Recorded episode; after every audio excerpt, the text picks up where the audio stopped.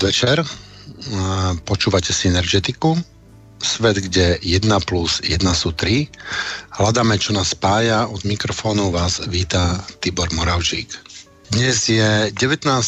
septembra 2017, 6 hodín po obede a pokračujeme v, v našej rozprave o vedskej kultúre dneska na tému kresťanstvo a vedská kultúra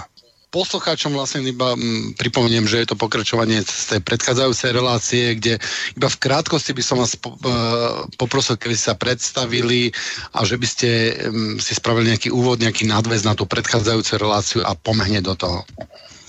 No, ano, tak e, já jsem tady uh, už na slobodném vysílači v té minulé relaci jako člověk, který se leta věnuje překládání ze sanskrtu a e, v českém čtenáři e, jsou k dispozici dvě moje knihy přeložené ze sanskrtu, jednak Buddha Charitam od, e, od Ashwaghoshi, ta legenda o životě Budhy a potom Manův zákoník, to je základní řád árijské společnosti, tak eh, já jsem tady eh, posledně dělal takový úvod nebo první seznámení s tou árijskou duchovní tradicí a mm, vysvětloval jsem tady základní ideje nebo základní paradigmata, která určují celou, celou tu naši indoevropskou duchovní tradici. A chtěl bych v tom dneska, dneska pokračovat, protože jsme se s Tiborem domluvili, že, e, že jsem to ještě nedopovídal, takže by bylo dobré aspoň ten přehled dokončit a teprve potom příští vysílání bychom se mohli podívat na ten poměr mezi touto indoevropskou tradicí a, a biblickým židokřesťanstvím, jo? Jestli by to takhle šlo. Áno, áno, samozrejme, lebo tiež som mal ten pocit, že ste nedorozprávali vlastne úplne všetko o tej vedskej kultúre, vedskej tradície, vedskej filozofii, tak ja, na to, aby sme spravili taký pevný základ, tak myslím si, že toto by sme si mali najprv um, osvetliť. Ano, výborně. E, tak já jenom ve stručnosti pokud si pamatuju, já jsem si to bohužel zaznamenal potom až později, ale je to úplně jedno, protože i kdyby jsem eh, náhodou eh, povídal ještě něco po druhé, eh, tak ono to je dobré to slyšet třeba i desetkrát, protože to jsou věci nové, věci, které právě nás osvobozují z toho biblického paradigmatu, Eh, kdy naopak my začneme rozumět eh, eh, spousta věcem, protože najednou nabýváme zkrátka ten jiný pohled, nebo se nám otevře to, to oko, že jo, poznání a tím, tím pádem vidíme, v jaké situaci vlastně ideové dneska my jsme ve srovnání s tím, co se člověk dozvídá z té staré védské, védské kultury. Eh, takže já jsem tady zdůrazňoval především eh, zásadně jiný pohled na eh, fenomén nebo na, na slovo Bůh a fenomén Boha jako takového, kdy, kdy vlastně ten biblický Bůh je, je prostě něco, něco jiného. Je to pán času, pán světa, pán hmoty, pán událostí a ta proměna, ke které došlo potom eh, v tom novém eh, zákoně, tak eh, ta stejně neproběhla tak, aby se mohlo z toho poznat, o co vlastně jde, o jaký, o jaký princip síly tady se jedná, protože ta naše stará árijská společnost, ta právě spojovala tenhle ten fenomén toho dárce života jednoznačně se světlem vykřesaného poznání. A e, proto také všechny ty pohanské vyobrazeniny e, Boha, ať už s mečem, nebo se sekarou, nebo s bleskem a podobně, tak právě nereprezentovali nějaké zbraně nebo nějaké fyzikální fenomény. Ty tam byly až nepochopením dodatečně dointerpretovány, ale znamenalo to prostě okamžik křtu, okamžik probuzení, okamžik přílivu světla poznání, takže vlastně celá zbožnost arijská spočívala na pěstování spojení s tímhle s tím epicentrem absolutního vědění, absolutního vědomí a ten, tenhle ten vztah právě je krásně reprezentován v sanskritské literatuře slovem yoga. Yoga znamená právě spojení nebo zapřaženost za nějakým cílem a je to teda rozhodně duchovně chápaná chápaný spoj nebo duchovně chápaná cesta, ze které právě tím nepochopením se, se, stala, se stalo pouze takové nějaké tělesné cvičení, nějaká fiskultura. Takže ten ten Bůh, co by světlo poznání, co by dárce, eh, dárce eh, prostoru světla, eh, se u těch védských zřeců a ve védské tradici a potom následně zcela nepochybně i ve všech tradicích árijských ostatních národů, jako byli Slované nebo i Germáni a Keltové a tak dále, tak ten se rodí nebo ten eh, jeho síla se eh, realizuje rozevřením gravitace hmoty, rozevřením eh, dvou dualistických pólů plus a minus, nebo dvou nepřátelských armád, nebo dvou sil, jak jsem tady říkal, kterým Véda říká nebe a země. A právě to je ten zcela odlišný pohled, na, eh, na Boha a na boží sílu ve srovnání s tím, co můžeme najít v židokřesťanské tradici. Protože eh, tady právě teprve můžeme pochopit eh, tu, tu nasměrovanost na pevnost člověka, na, na něco, čeho se prostě může člověk chytit, kde může být doma, kde najde oporu Eh, protože eh, ta eh, filozofie a náboženství chtonické, nebo to židovské a židokřesťanské, to to právě vidí tu boží sílu takže z toho Boha udělal, udělali stvořitele všeho hmotného a pána všeho osudu a, a udělali z něj prostě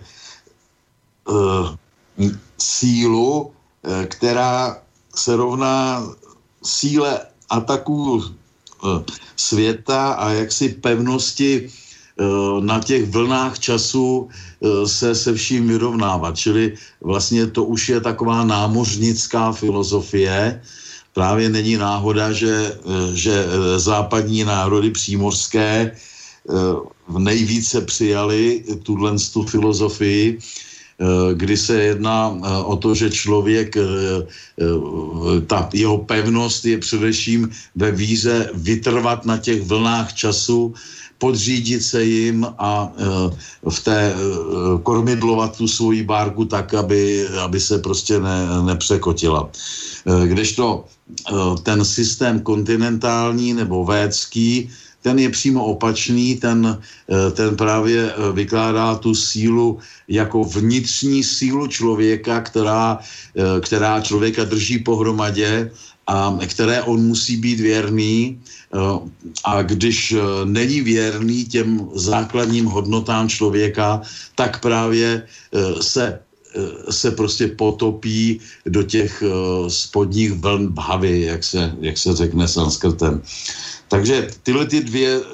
filozofie nebo tyhle ty dva na, typy náboženství tady vždycky byly, vždycky budou a my jsme zmateni, schaotizováni tím, že, že právě jsme dobře neporozuměli nebo jsme ztratili tu nit, která nás spojovala s tím původním, s tou původní védskou moudrostí.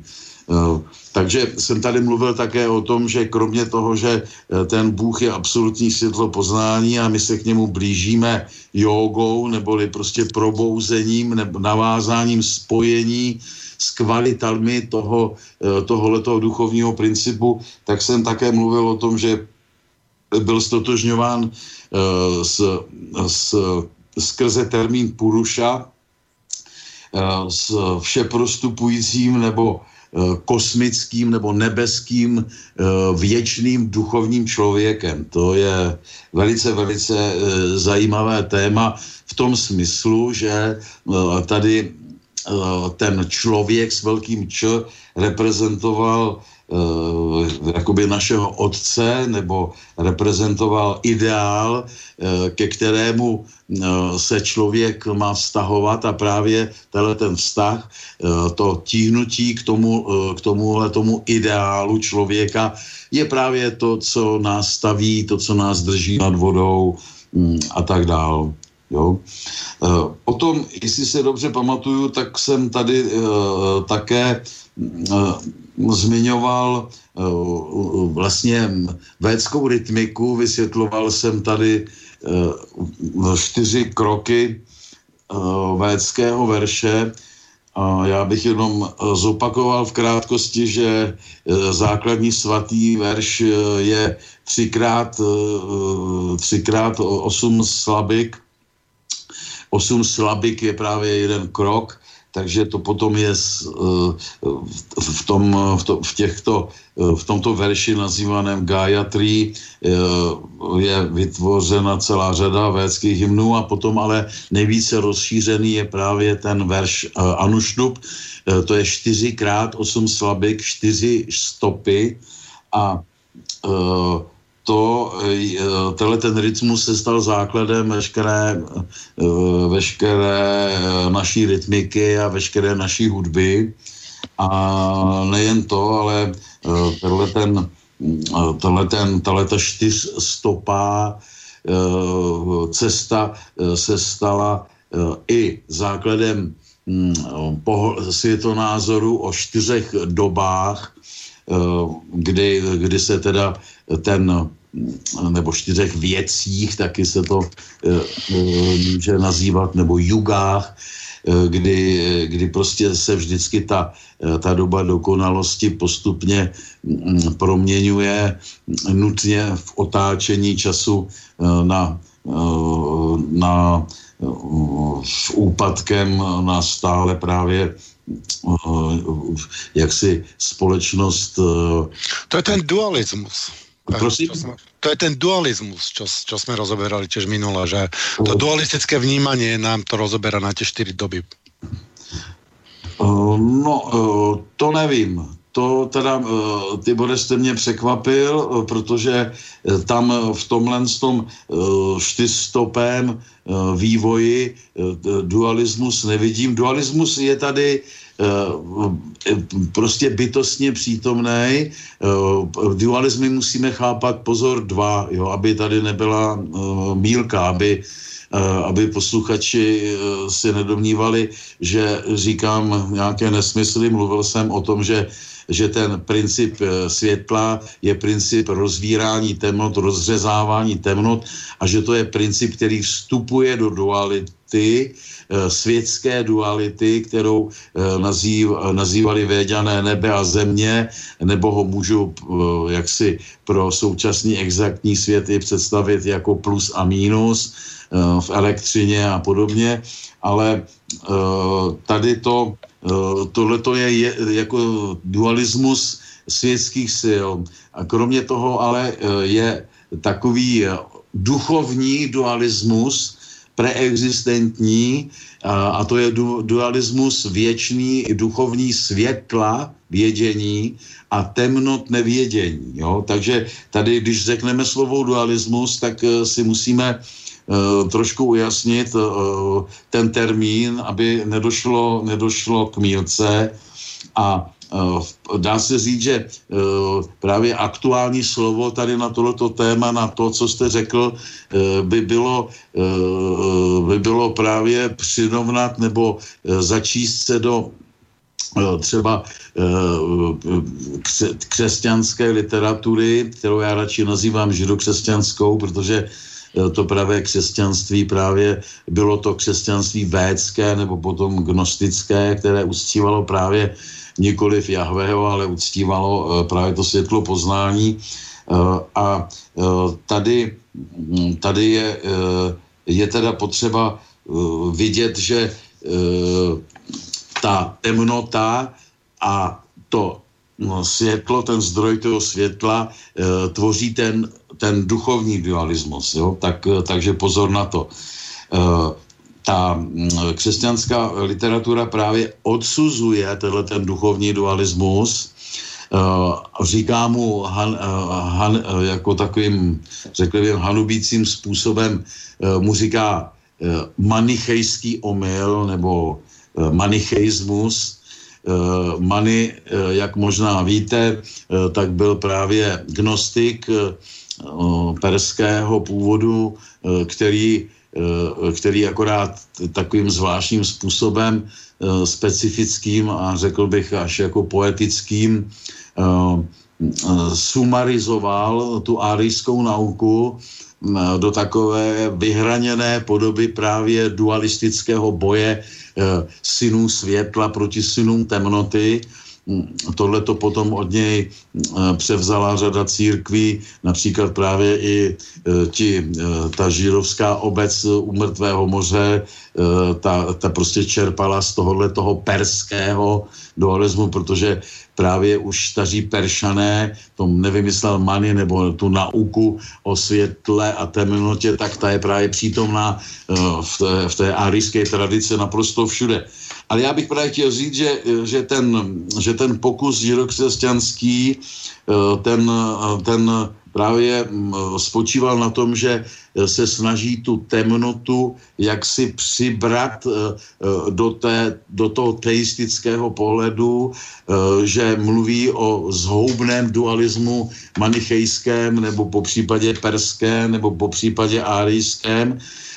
kdy, kdy vlastně tím nejvýznačnějším znakem eh, celého rozkolu eh, jako schizmatu eh, židokřesťanského mezi západem a východem, ale i právě rozkolu mezi tou árijskou tradicí a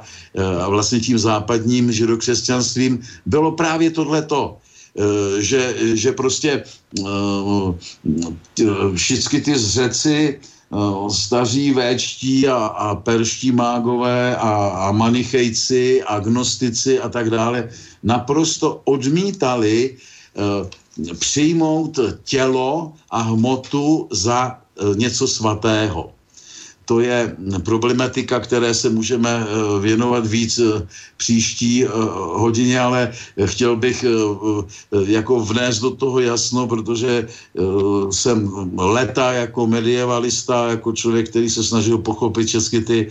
teologické spory a hádky během středověku, tak tam právě ten, ten největší spor byl mezi, byl o takzvanou formuli filioque a syna, kdy, kdy právě e, ten západ trvá na tom, e, na tom že, že prostě ten syn je, je, je také e, svatý že, že je taky bohem, když to ta východní tradice tohleto naprosto odmítá. A řekl bych samozřejmě, že, že po právu, protože jak jsem studoval a četl eh, ty arijské staré texty, tak eh, tam ta, ta dualita mezi, mezi světlem poznání a temnotou nevědění je úplným základem. Ta, ta je doložitelná už ve védě,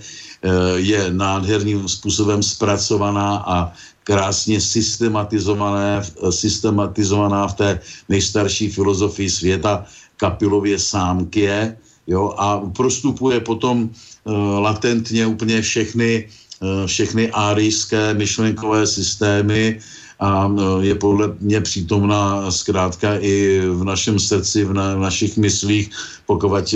nejsme příliš inkulturováni židovstvím, tak prostě to máme tak, že nepotřebujeme ani tak moc jako toho budhu v, v takovém tom normálním světském životě. A, a prostě víme, že, že když někdo lže a krade a podvádí a vraždí a, a tak dále, tak, takže prostě je to člověk, který, který rozhodně nemůže být zahrnut mezi do té kategorie teistické všecko je od Boha, tak zrovna tak i ta temnota nevědění, která právě je v árijských naukách základem vůbec zla, Jo? Tam eh, neexistuje něco, něco jako zlo jako takové, ale tam prostě existuje temnota nevědění a to samo o sobě stačí k tomu, aby člověk eh, dělal blbosti, byl nemorální a tak dále. A potom je tady druhá síla světlo vědění a to zase nepotřebuje vůbec žádnou etiku a žádnou, žádné hodiny morálky, protože úplně přirozeně ten, kdo ví, ten, kdo tohle to už pochopil, tak, eh, tak, se, eh, tak se prostě chová podle toho, eh, že má tu jogu, má to spojení, tu návaznost na toho purušu, na to, na to arijské jako zřídlo života a zřídlo vlastně člověka. Jo? Tak, takže tolik jenom eh, k problematice eh, té duality, to jsem trošku odbočil. Eh, takže já jsem tady, jestli se pamatuju, vysvětloval právě to kolo, že, že prostě to kolo času se neustále točí jako mlínské kolo v potoce a ta doba toho úpadku, ta, ta, ta Kali Yuga takzvaná, ta čtvrtá doba, kdy vlastně je Puruša zcela nereprezentován, kdy právě dochází k tomu teistickému omylu, že všecko je od Boha, že, že prostě Bůh vyslal na svět i nevědění a zlo a tak dále, tak, tak to právě převládá v této mokré době, kdy ty lopatky kola e, jsou hluboko pod, pod vodou, ale protože čas se stále točí, takže potom dojde i k vynoření uh, těch lopatek z, vod, z vody a stoupání opět z hůru. Takže tohleto kolo složené ze čtyř věků, ze čtyř juk, tak nás provází celou naší tradici a je právě zajímavé, že, že eh, provází vlastně, nebo eh, vtisklo teda i řád lidské společnosti, protože právě i ta stará arijská no, společnost byla rozdělena na čtyři takzvané varny, což můžeme přeložit jako barvy, ale v podstatě to můžeme přeložit také jako čtyři volby, a to jsou teda mm, ty známé, jak se to mírně nazývá kastami, kastovní systém, e, kdy, kdy teda máme tady tu nejvyšší varnu bráhmanů, těch, těch zasvěcených a potom druhá je varna kšatriů, to znamená té šlechty, válečníků, bojovníků, třetí varna potom těch vajšů, obchodníků, Eh, hlavně zemědělců především a řemeslníků a potom ta čtvrtá varna šůdrů, jo, takže ta čtyřka nás tady, eh, nás tady opravdu provází uh, zajímavým způsobem, uh, protože uh, nám vytváří základní řád jak společnosti, tak i náhledu na kolo času. No. A hm, snad jsem asi již teda nemluvil o, o tom, Mluvil jsem pravděpodobně také o tom, znova to ještě jenom tak eh, zdůrazním, že samotná teda ta árijská nauka Eh, je založená na nejvyšší moudrosti trojprincipiální. Tato ta trojprincipiální moudrost, eh, mluvím o ní hodně na svých přednáškách, je naprostým základem lidské filozofie a bohužel se k nám právě přes tu hradbu té Bible nedostala. My jsme na ní zapomněli a myslím si, že jak se tak dívám na svět, tak ten přímo k tomu tíhne, aby tady taková nauka se obnovila, protože právě jenom to způsobí mír ve světě a klid, kdy, kdy prostě naši dávní moudří předkové nám vytvořili tradici pohledu na svět ze tří principů, kdy vždycky spolu bojují extrémy nebe a země, nebo to Rajas a Tamas, a, ale ten člověk právě se probouzí srážkami těle těch dvou kamenů, těle těch dvou sil, eh, eh, pro, probouzí se právě tou světelností, tou jiskrou poznání eh, do, k uctívání té síly třetí, která se nazývá satvou, satv, sat, satvická síla, a která právě rozvírá ty, ten dualismus světa a vytváří prostor míru, vytváří prostor života. To znamená, eh, že eh, tady je o jednu sílu navíc eh, proti té darwinovské nebo materialist, materialistické vizi světa, která spočívá pouze jenom na mlácení se mezi dvěma mužstvy, na věčném boji mezi plus a mínus, na prosazování se proti nepříteli, a nevím, jestli jsem to uh, zmiňoval, ale v této souvislosti je právě dobré upozornit uh, na to, že máme nádherně doloženo z historie, uh, uh, že tato chtonická nebo ta materialistická vize světa, která vidí svět je, jako permanentní nepřátelství dvou sil, je zachována. Je to ta slavná, obrovská, největší vlastně aztécká dochovaná socha, stojí v Mexiku v muzeu. Eh, je to, je to zobrazení pany, eh, matky země, Koatlik, která má hlavu vytvořenou ze, ze dvou hadích hlav nepřátelsky nasměrovaných proti sobě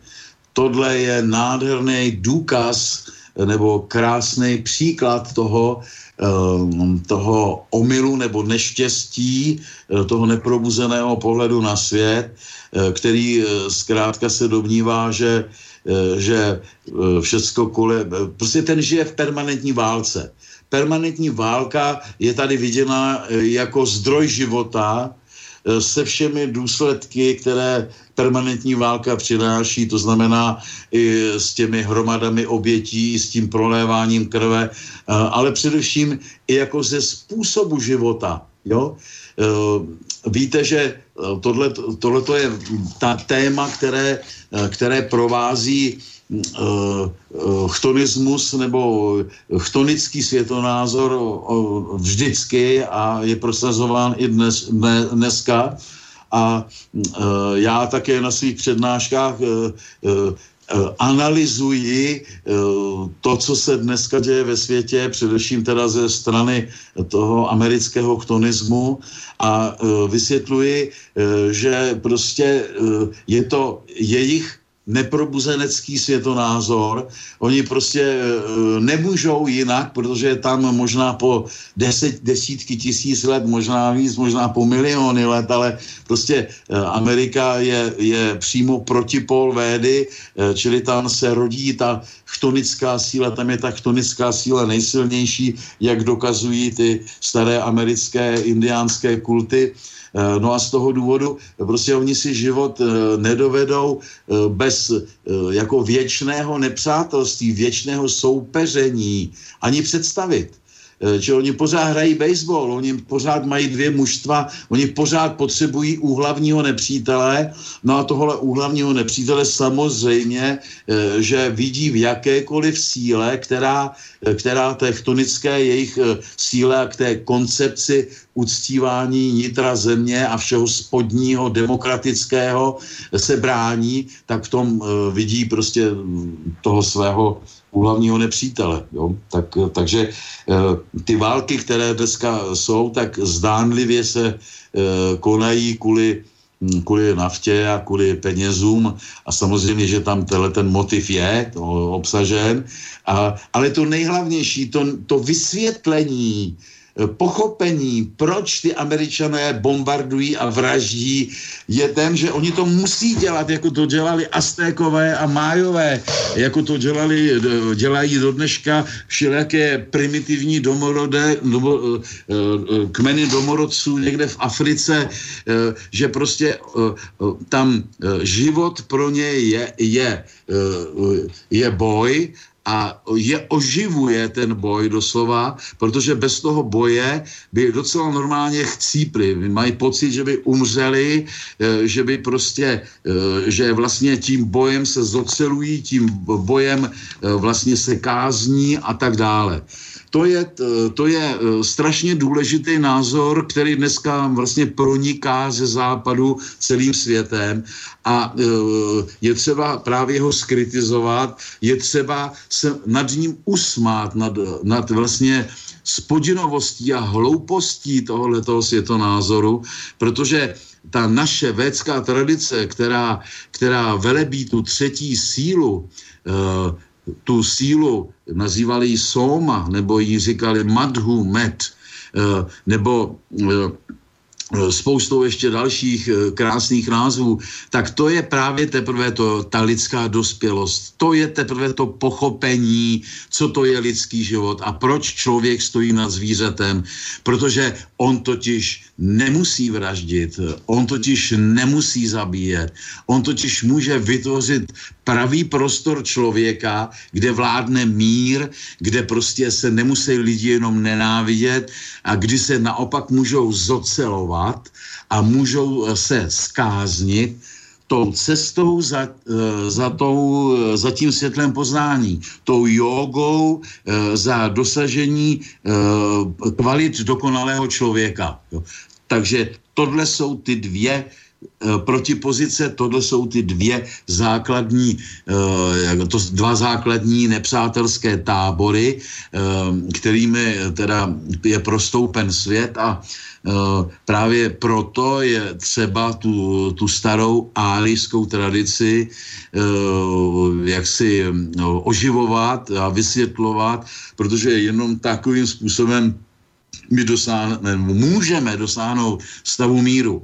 Eh, tím darwinovským, chtonickým, americkým způsobem eh, eh, mír je nedosažitelný, protože oni ho vůbec nechápou. Oni prostě jsou tak intaktní, tak vzdálen té védské moudrosti, že žijí permanentně na úrovni věčného nepřátelství a z toho pramení v současnosti tolik obrovského neštěstí a mrtvol a tak dále a tak dále. Takže eh, jestli byste dovolili, teďko bych eh, udělal přestávečku a eh, dali bychom si písničku a za pět minut zase bychom se přihlásili. Ano, Tibore? Ano, jasně. Tak zatím. Halo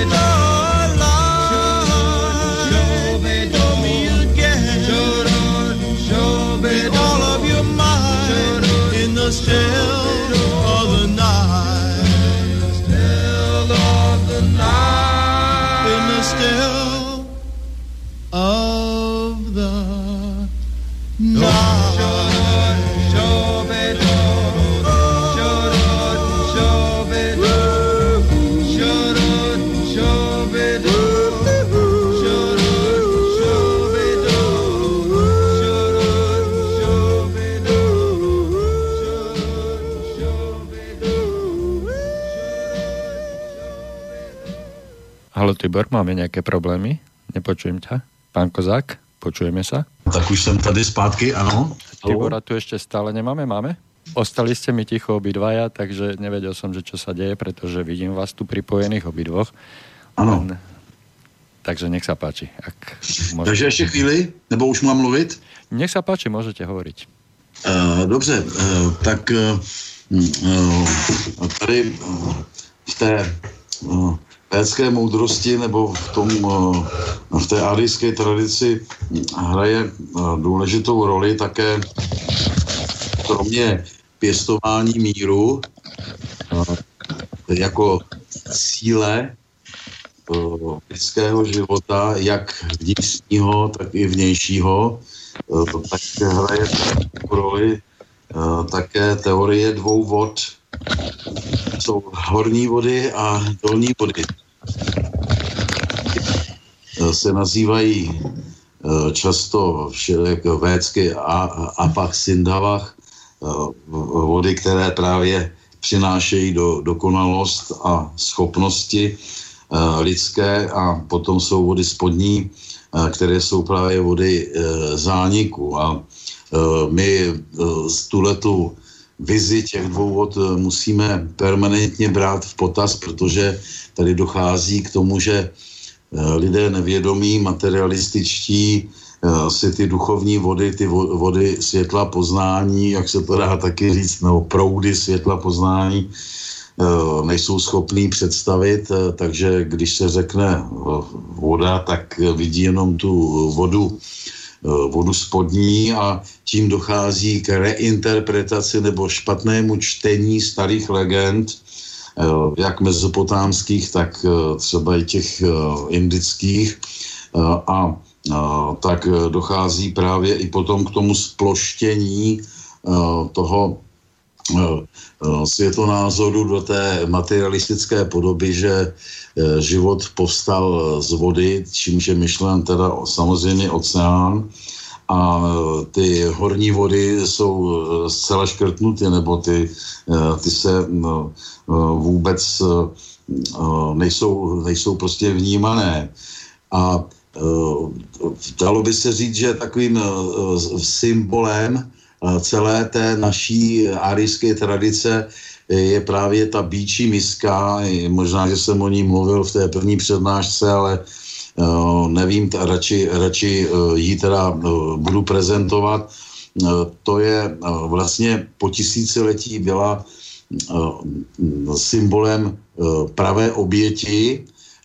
a ta pravá oběť byla reprezentovaná právě tou miskou sómy, to jest Eh, tou, tím nasměrováním člověka vzhůru, tím, eh, tím schromažďováním těch světelných proudů, které přicházejí, eh, přicházejí ze zhora, padají na člověka, který je,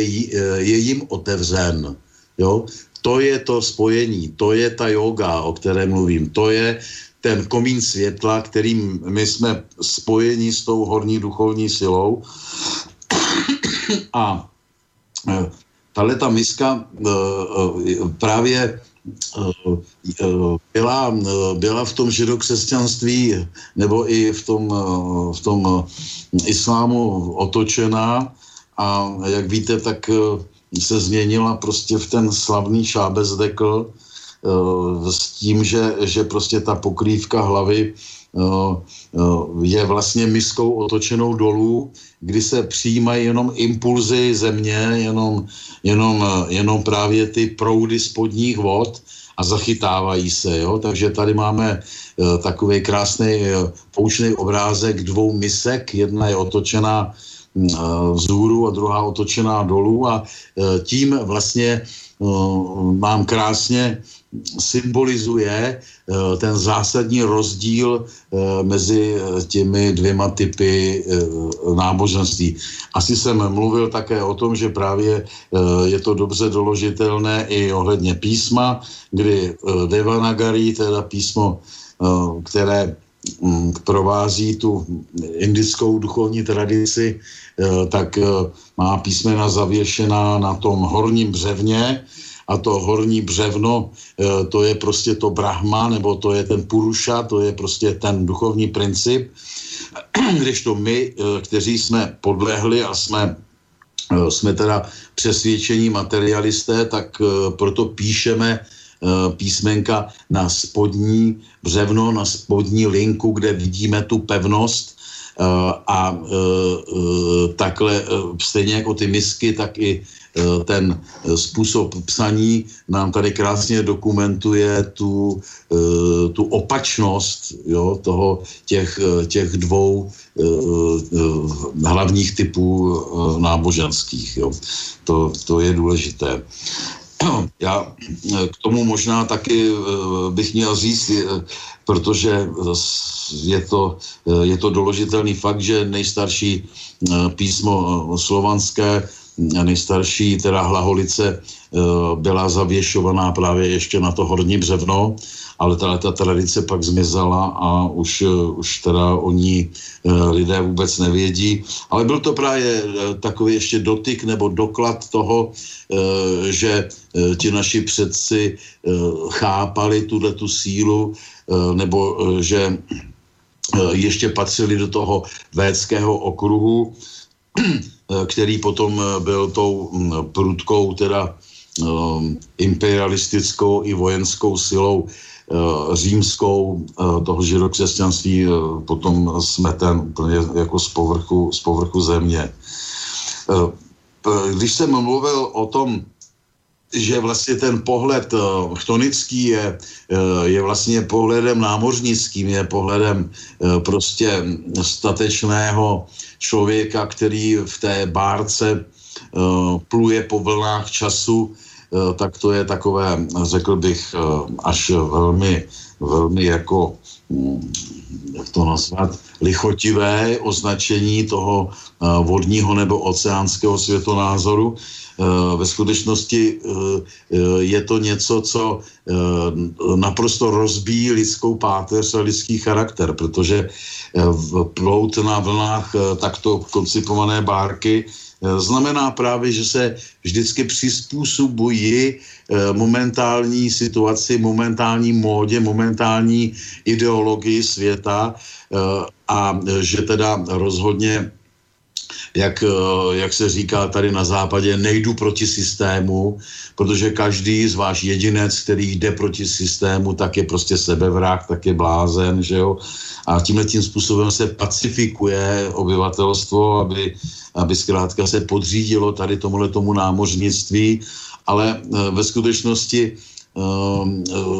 si každý člověk může ověřit, že, eh, že prostě tato moudrost chtonická eh, není zrovna moc dobrou moudrostí člověka, protože ta znamená, že prostě jsem za monarchie monarchista, za demokracie demokrat, za fašismu fašista, za komunismu komunista, za havlismu havlista a tak dále a tak dále. A jako člověk pochopitelně nestojím za nic já nemám eh, vůbec eh, žádnou eh, důvěru, nemůžu zbuzovat, já nemám žádnou páteř, já se prostě měním tím zlomením té páteře právě v toho plížícího se hada, já se měním právě v toho kroutícího se hada na vlnách času a, a jako člověk neexistuju. Takže uh, tuto moudrost takzvaně je potřeba, je potřeba osvítit, pochopit a zcela škrtnout z lidského programu, protože ta, uh, ta v podstatě uh, vede do démonství, vede, vede do kultu podvodu, lži a tlusté ča, tlustých čar za minulostí a vede do, celou společnost i jedince do, do zkázy, o tom není pochyb. Já bych právě tady chtěl v opozici mluvit o té árijské bárce, o té árijské lodi, která spočívala právě v tom, že ta, tahle ta jo, tahle ta bárka znamenala védské slovo, protože právě védské slovo tvořilo tu spásnou loď. Z toho důvodu všechny názvy, e, ať už e, je to název právě lodi jako na, latinsky navis nebo Eh, nebo v, v jiných jazycích eh, to bude podobně, že jo, eh, v románských je to jednoznačné, a, nebo také slovo arka, které označovalo védu, to označovalo védské slovo od r, slovesa rč, naše říkati řeč, tak to potom se promítlo do, do, do termínu archa, Noémova archa, že ho známe, eh, kdy, eh, kdy hm, legračním způsobem eh, židé napo, jako vlastně naplnili tady tu, tu, tu árijskou spásnou bárku, která se právě vznášela nad těmi spodními vodami pomocí poznání, pomocí té třetí síly rozvírací, které, která se nazývá víz, Eh, tak eh, tu oni naplnili v tom svém příběhu právě všemi těmi sexuálními páry na zachování života, aby tak každému gnostikovi a probuzenému člověku dali o sobě vědět, co jsou zač, nebo jaká uh, je jejich teda životní, životní filozofie, jo? Že, že zkrátka tu duchovní školu naprosto nejsou schopni pochopit. Jo? Tak, takže jsou tady zase dvě tyhle ty bárky, ta jedna bárka je ta bárka toho chtonického nebo oceánského světa, která plan, eh, se plaví na vlnách času, eh, takže se jim permanentně přizpůsobuje. Do toho často cituji právě z anglického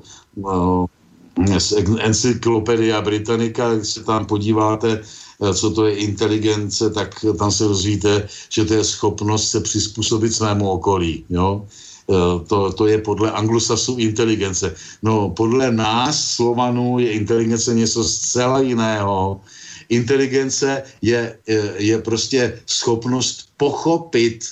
a díky pochopení trvat na jistých lidských hodnotách, které se nedají prostě nikdy ničím nahradit. Takže to je absolutní, absolutní rozdíl ve světonázoru a e, je potřeba tříbit tady tyto e, názory, aby jsme se dostali k pochopení a k vysvětlení, jakým směrem teda máme náš život řídit a, a jakým ne. Takže tyhle ty dvě bárky reprezentují stejně jako ty dvě misky a nebo to písmo krásně ten zásadní rozdíl mezi tou uh, védskou tradicí a mezi, uh, mezi tím, kde, kde dneska my žijeme a uh, jsme vlastně uh, jsme vlastně inkulturováni tím oceánským nebo chtonickým světonázorem, abychom nechápali to, co bylo naším původním dědictvím, něco, co prostě je přímo naší spásou.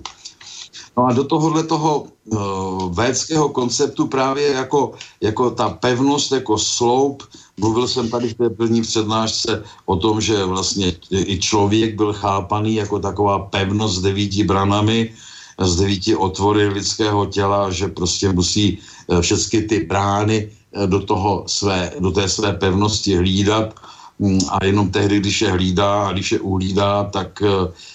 tak může Eh, může eh, zkrátka obstát jako člověk, když, to, když je neuhlídá, když je nějaký ten eh, jeho smysl zkrátka se vydá za lákadly těch smyslů, ať už je to, ať už je to v podobě mm, právě toho, co vidí, nebo co slyší, nebo co cítí a tak dále, tak, tak potom vlastně uniká mu ta ta, ta pravá lidská síla, on zrazuje toho purušu, zrazuje ten obraz nebo toho dokonalého člověka, nebo prostě zrazuje vůbec lidské hodnoty jako takové. A my to máme kolem sebe denně, že jo, nejkrásněji na příkladu vše, alkoholiků nebo drogově závislých nebo workoholiků nebo prostě jakýchkoliv lidí, kteří právě nehlídají ty své smyslové orgány a, a nehlídají mysl a nechávají je volně putovat a domnívají se, že právě to je smysl života, tak vidíme, vidíme ty konce, vidíme, že, že prostě to není eh, dobrá eh, cesta. Kdežto eh, ta, ta, ta arijská moudrost spočívá v pěstování kultu otáčející se osy světa, která se promítá do, eh, té, do toho slavného a problematického uctívání severu a severky, eh, která ale vlastně neznamená nic jiného, eh, než držet se právě ve středu mezi těmi dvěma extrémy nebo extremistickými silami a Eh, právě v tom, že se udržím v tom středu otáčejícího se kola nebo kolotoče, že nejsem vymítnut do vnějších temnot, že nejsem eh, odstředivou silou vystřelen prostě pryč eh, z mítiny světla do temnot lesních, tak právě v tom vidí ta aharijská moudrost cestu. Takže se tady Eh, objevuje všude v těch indoevropských národech eh, mm, vize stromu poznání eh, nebo stromu života,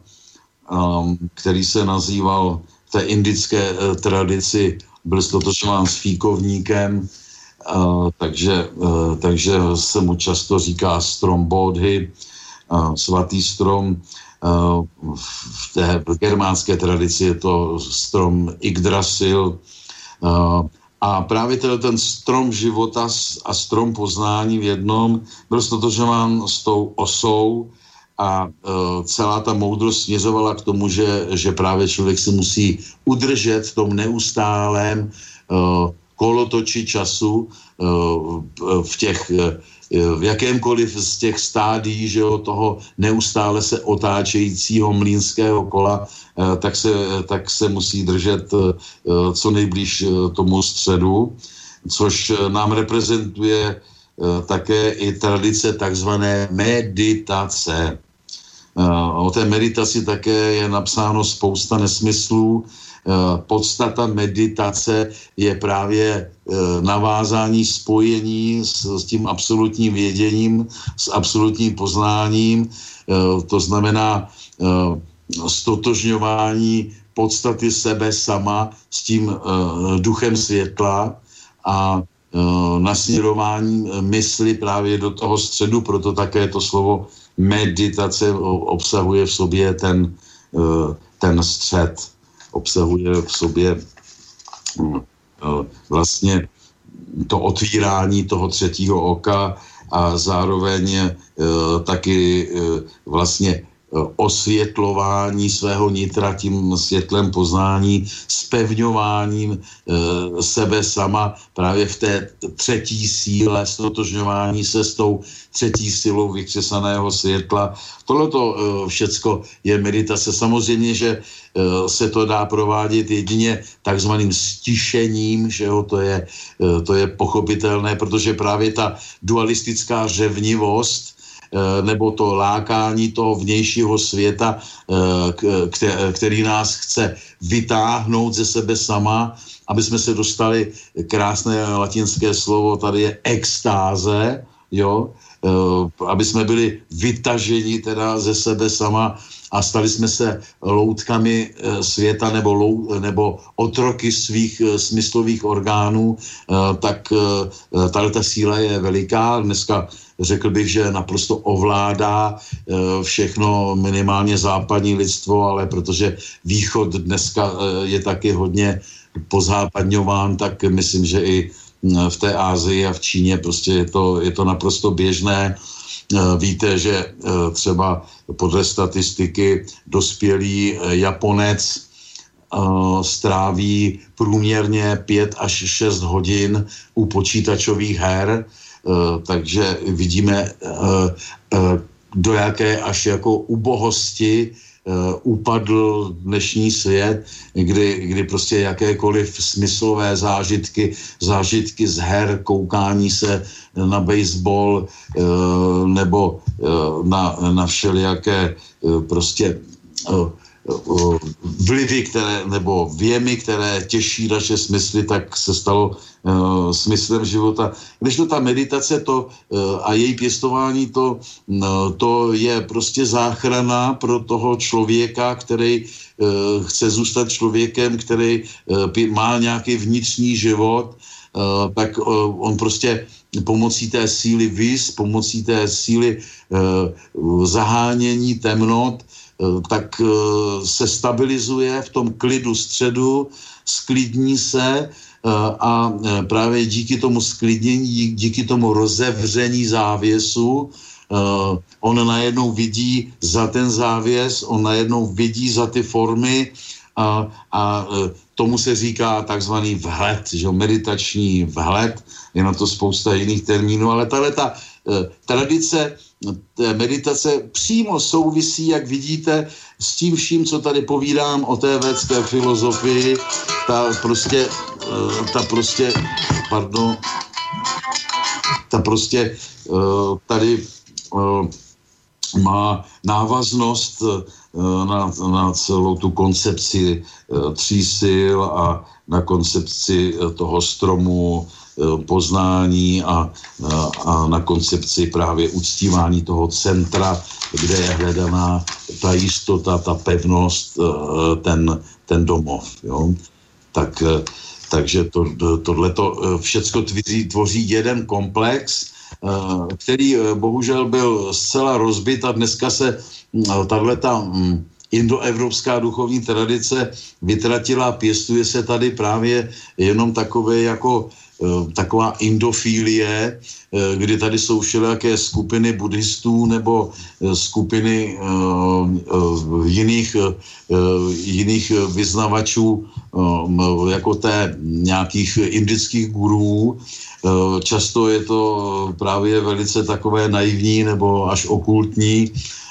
a vůbec se nechápe, že, že prostě to je naše tradice, že to je něco, co máme v sobě, co stačí jenom probudit, že na to nepotřebujeme žádného ráma Krišnu ani nikoho podobného, e, že prostě je to v nás, e, stačí jenom e, se dovzdělat, stačí jenom jít tou cestou poznání a ten prostor se otvírá sám od sebe. Jo, ten se rozvíjí prostě sám, sám od sebe. No a jako eh, takový eh, důležitý bod té védské nauky se musím pravděpodobně již na závěr že dnešního povídání zmínit také o té, o té dualitě Indra Vrtra. Ta je velmi významná. Jak jsem vysvětloval, tak všecka ta takzvaná politeistická božstva védská jsou desinterpretace, jedná se o různé názvy nebo různé vlastnosti jednoho duchovního principu. A ten duchovní princip je ve védě nejčastěji reprezentován nebo vyjadřován termínem Indra, Eh, eh, je to, kdyby jsme to etymologicky nějak rozložili, tak bych to, nebo vyložili, tak by to bylo jako něco, ten, kdo jede na Indu, ten, kdo, ten, kdo používá Indu a Indu právě je Soma. Jeden z těch eh, četných termínů pro toho to, pro to vykřesané světlo je, je právě Indu a proto také Indové nikoliv od teda nějakého termínu Sindhavach jako proudy, ten, ta, ten svatý proud zvaný Indus, že jo, tak si myslím, že se může přímo vztáhnout k tomu termínu těch Eh, soumových proudů, protože eh, známe eh, celou řadu svatých řek, které právě se jmenují přesně stejným způsobem nebo prostě liturgicky nebo nábožensky vznikly jako termíny právě tady toho, toho proudícího světla poznání, takže v případě toho Indu to asi nebude nic jiného. A, takže tenhle ten Indra je v naše vnitřní síla, Eh, probuzeného vědomí, která právě pije sómu, to je světlo poznání a čím víc pije eh, to světlo poznání, tím je mocnější a silnější a tím teprve je schop, eh, schopná tato síla zvítězit a zahnat nad tou silou temnot nevědění, která zajímavým způsobem právě se nazývá nejčastěji vrtra. A vrtra je termín, který znamená obalovač, pokrývač, zakrývač. Uh, ten, kdo prostě všecko uh, pokrývá temnotou, černou látkou, ten, kdo všecko prostě zhmotňuje, zahušťuje, jo, tak tahle ta dualita nebo tenhle ten védský boj o kterém vlastně eh, ta Véda zpívá, tam tohle je jeden z hlavních vůbec jako dramat, eh, co, co, o čem ta Véda mluví, eh, tak je důležitý právě tím, že dává nám povědomost, starou teda už mnoho tisíc let, o tom, jakým způsobem uh, vlastně, nebo jaká hlavní kvalita je ta síla uh, toho zániku, té zkázy. Že to, uh, že to je síla, která, která právě pod, zakrývá světlo poznání, anebo která překrývá tu ideu něčím, něčím konkrétním, něčím hmotným, nebo která z té ideje přímo vyrábí prostě nějaké hmotné útvary. Tohle mě připadá dneska jako úplně fantastická, fantastická zpráva, eh, stará eh, eh, spousta tisíc let, protože to je eh, něco, eh, co musíme pochopit, aby jsme eh, vůbec se v dnešním světě orientovali, aby jsme, aby jsme mu rozuměli, protože právě tahle ta vrtrovská pokrývací, zakrývací síla se chová tak, že, že ona vždycky zhmotní nebo zpředmětní tu ideu a prohlásí ji e, e, za svou vlastní. E, takže tímhle tím způsobem vlastně ten duch nápodoby, také gnostici mluvili o duchu nápodoby, tak se zmocňuje vlastně veškerého duchovního dědictví a zpracovává ho ve svůj, ve svůj prospěch, tak, aby ten člověk to, ne, to nepochopil, aby právě mu to ty otevřené dveře za světlem nebo to otevřené oko bylo zakryto předmětem eh, nebo nějakou zkonkrétnělou bytostí nebo třeba postavou Boha, že jo? A jakmile dojde k tomuhle tomu zesvědčení, k tomu, k té materializaci duchovních představ, eh, tak je člověk ztracen protože potom se už pohybuje právě pořád jenom mezi materií a materií a vidí, uh, vidí potom v různých postavách nebo uh, až už lidských nebo nadlidských nebo zvířecích, to je úplně jedno, uh, tak v nich začne vidět spásu místo, aby ji viděl v, té, v, té, v tom poselství světla, v té duchovní podobě. Jo? Tohle to eh, je princip, jak eh, je třeba se dívat na celé dějiny náboženství, jak je, jak je potřeba se dívat i na všechny teda ty legendy a nějakou tu hagiografickou literaturu, protože tam právě došlo k tomu, že nám už se nedostala skrze tu véčtinu a sanskrt, eh, nedostala eh, ta patřičná vlna světla poznání, abychom se probudili, ale my jsme už dostali vždycky jenom tyhle ty zhmotnělé konkrétní útvary Eh, které, které vlastně nám eh, zakrývají to poznání, které nás vlastně zbavují svobody, protože jsme pořád uvězněni v tom, eh, v tom materialistickém světonázoru. No a o tomhle tom vlastně je no, celá ta gnostická nauka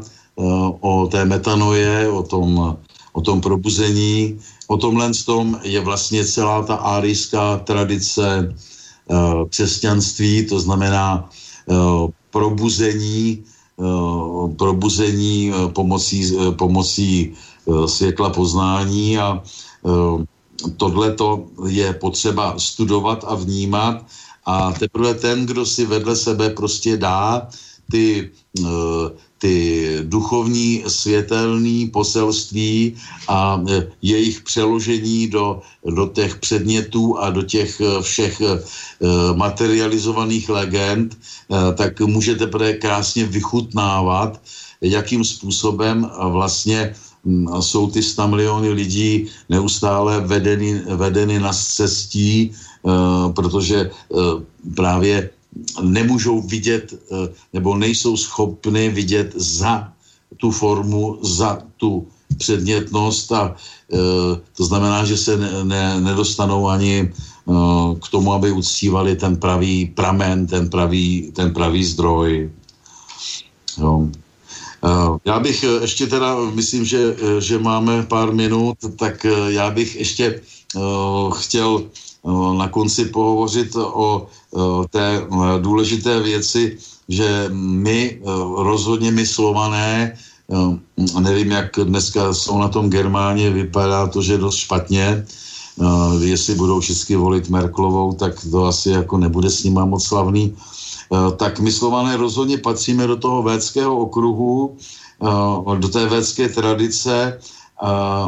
už jenom jaksi historicky, protože eh, je tady spousta dokladů o tom, že to, čemu se eh, říká eh, pohanství, tak vlastně byla ta vědská kultura ve všech indoevropských národech, ale u nás Slovanů to bylo velmi, velmi zřetelné a zjevné, protože se tady objevují společné rysy, společné kulty, Eh, které my můžeme eh, právě eh, doložit a pochopit, dopochopit pomocí sanskrtu. Protože my jsme přišli o svoji minulost, ta byla zcela zlikvidována, my nemáme žádné, žádné védské slovanské spisy, ale vzhledem k tomu, že tady máme doklady o tom, že tady byl kult teda ohně, že tady byly liturgické obětiště nebo svatyně, kde právě uprostřed kruhu zářil oheň, který právě reprezentoval toho vykřesaného ducha poznání, že tady máme jednoznačně doložený kult Boha, co by právě toho pos, eh, po, eh, toho jako zdroje světla poznání, ať už v podobě těch dochovaných postav Svantovita nebo Peruna se sekerou. Máme taky doloženo, že slované chodili obličeni bíle, máme tady doloženo, že naše vlajka byla právě bílá a červená, Eh, což reprezentuje právě tu varnu mm, eh, kněžskou a varnu kšatrijskou, eh, že nemáme teda jako svůj symbol tu barvu žlutou, což je barva právě těch obchodníků a řemeslníků a teda zemědělců a už vůbec ne barvu černou, která je symbolikou tektonické síly, takže tady i ohledně teda výběru barev je to, je to jednoznačné, že, že u Slovanů je doloženo uctívání trojky, uctívání toho, těch, těch tří principů, no ale především a hlavně my Slované teda máme, se vlastně nazýváme uctívači slova a to je velmi významné, protože celá ta, celá ta árijská tradice stála na, na kultu slova, vyřčeného slova, vykřesaného slova mezi patriotských úst, což právě není vůbec žádný znak. To není nic studeného, nic výtvarného, to je všechno až sekundární tradice, ale že jsme byli uctívači teda toho vyřčeného slova poznání, které, které bylo naší spásou a e, které, které ho prostě jsme si drželi, pokud ta tradice tady existovala. Takže rozhodně Slovani patří do čisté větve védské, Eh, příbuznost jazyková se, se, starým, se starou véčtinou a sanskrtem je velmi úzká. Možná se dá mluvit o tom, že že vlastně čeština a slovenština jsou, jsou vlastně dneska skoro nejbližší řeči starému sanskrtu, protože hindi, jak známo, tak je zaplněno, zaplněno uh, tím, tou arabštinou do té míry, že že vlastně to ztrácí už kontakt s, tím, s, tou, s tou starou řečí. Takže by to rozhodně tato charakteristika měla svědčit o tom, že, že nás tady čeká nějaké takové nové slovanské probuzení, protože je vidět, že to katolictví a ta síla židokřesťanství je, je síla prostě toho západního imperialismu, Eh, která eh, nezná nic jiného než eh, svého otroka a nebo, nebo úhlavního nepřítele. Tam žádné přátelství v rámci chtonismu není možné, protože ty, ti lidé si to vůbec nedojdou ani představit. Chtonik prostě uh, vlastně mír vůbec nechápe, uh, mír je pro něj smrt, čistá smrt. Uh, takže bychom se měli opevňovat tady v těchto starých tradicích, protože jsou životadárné a řekl bych z dnešního pohledu spásné, protože pomocí teda toho, toho židokřesťanství jsme se dostali až tam, kde jsme, k permanentní válce, k permanentní nenávisti, eh, k přemnožení eh, počtu obyvatel díky, díky právě holdování té síle eh, nemravnosti a, jako asexu a vlastně síle co, co by síle života dárné. To, to je téma na, na vlastně popis celé chtonické síly, možná, že se k tomu někdy dostanu, ale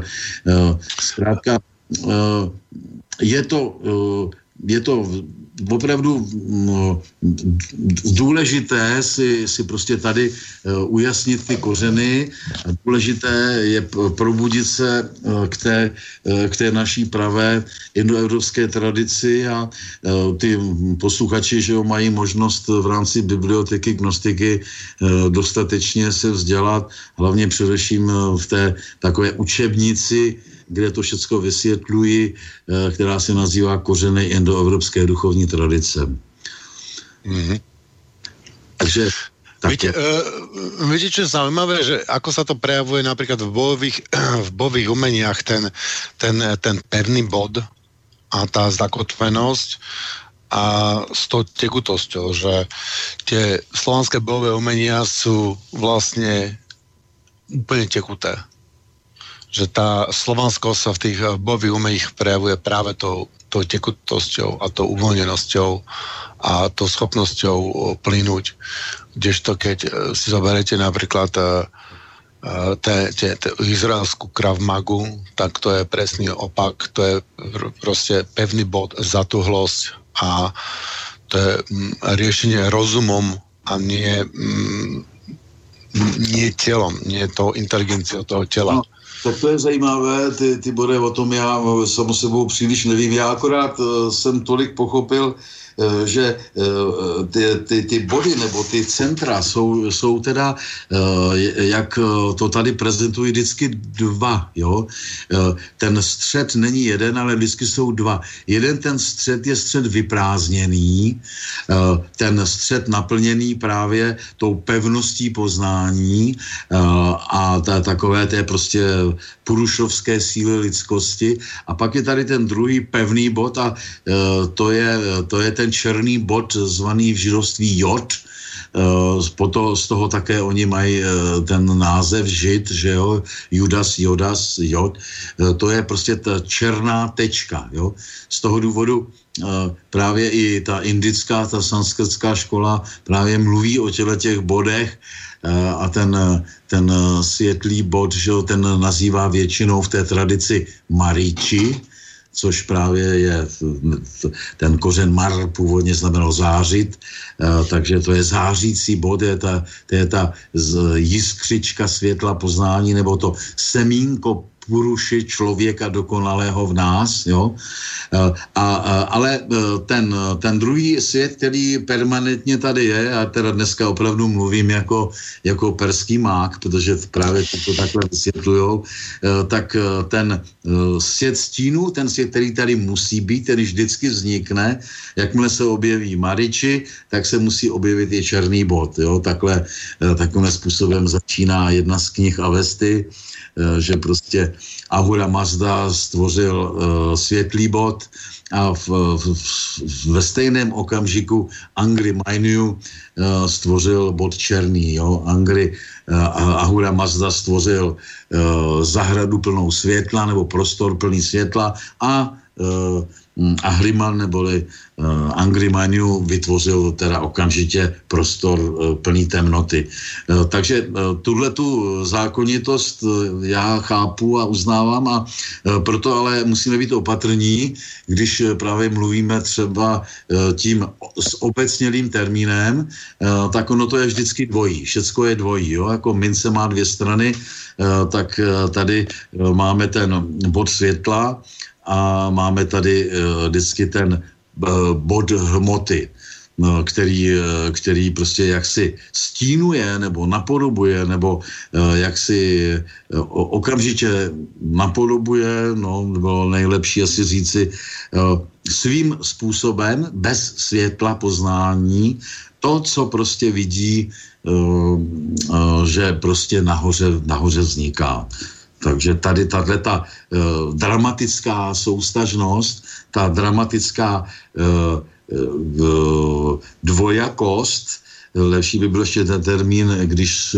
jak se řekne, když jsou dvojnickost. Jo? Je to vlastně je to, je to dvojnický svět a e, je velice, velice zajímavé studovat právě tu materialistickou sílu jako sílu dvojnictví, protože to, když tak ty bude mě připomeňte, až budu mluvit teda o tom židokřesťanství, protože tam se právě nádherně projevuje. Celou Bibli prostupuje právě ta vždycky tahle ta dvojakost nebo ta dvojnickost, že jsou to vždycky dva bratři, jeden starší a jeden mladší a ten uh, starší bratr, ten právě reprezentuje tu, tu naší jako árijskou tradici a pak je tam právě vždycky uh, v té židovské tradici ten mladší bratr, který, který ho napodobuje a který vždycky nakonec zvítězí nad tím, nad tím starším bratrem. Jo? Takže tohleto dvojnictví, když se studuje, tak uh, se dospívá k pochopení právě síly hada, dospívá se k pochopení té spodní podzemní síly uh, a uh, tím pádem i k osvobození. Tím pádem jako i k probuzení a ke svobodě. Takže takhle si by to stačilo. A ty nemáte na mě? No, akože ja si myslím, že som bol úplne najtichší, aký som kedy bol. Ako, že som nikdy tak malo nerozprával ako, ako dneska. A uh, ja by som vás potom poprosil, že jak sa vlastne tie dve, dve, dve sily tá, uh, uh, stretli, tá ariská a, a, a tá židovská, a jak vzniklo to naše kresťanstvo, jak tam tá, tie, tá gnostická uh, sila bojovala s, s, tou, s tou židovskou, jak sa to zmiešalo a jak to, jak to vlastne celé, celé bolo, to o tom asi alebo o něčem jiném, o čem by byla budoucí no, ano, relace? Co navrhujete? Příště bych rád teda eh, za těch 14 dní eh, bych rád vysvětlil právě, jakým způsobem postupně došlo k tomu, k tomu vlastně, k té adopci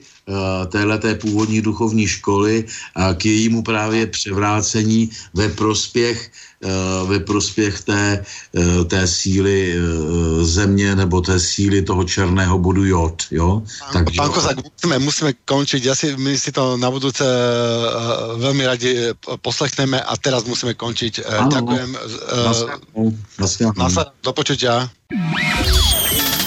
Táto relácia vznikla za podpory dobrovoľných príspevkov našich poslucháčov. I ty sa k ním môžeš pridať. Viac informácií nájdeš na www.slobodnyvysielac.sk Ďakujeme.